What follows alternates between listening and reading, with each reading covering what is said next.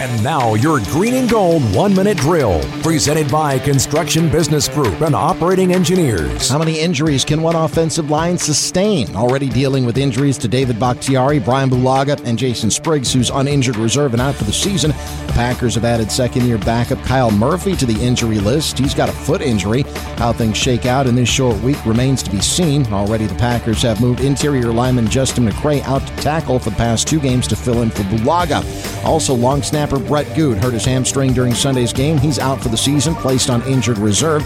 He's been replaced on the roster by rookie Taybor Pepper, who was with the Packers for a portion of the offseason.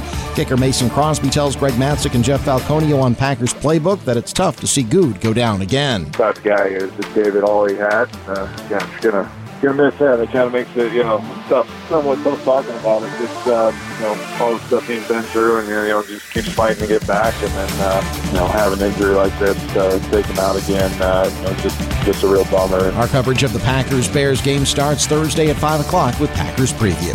Doug Russell, WTMJ Sports. This has been your green and gold one minute drill, presented by Construction Business Group and Operating Engineers.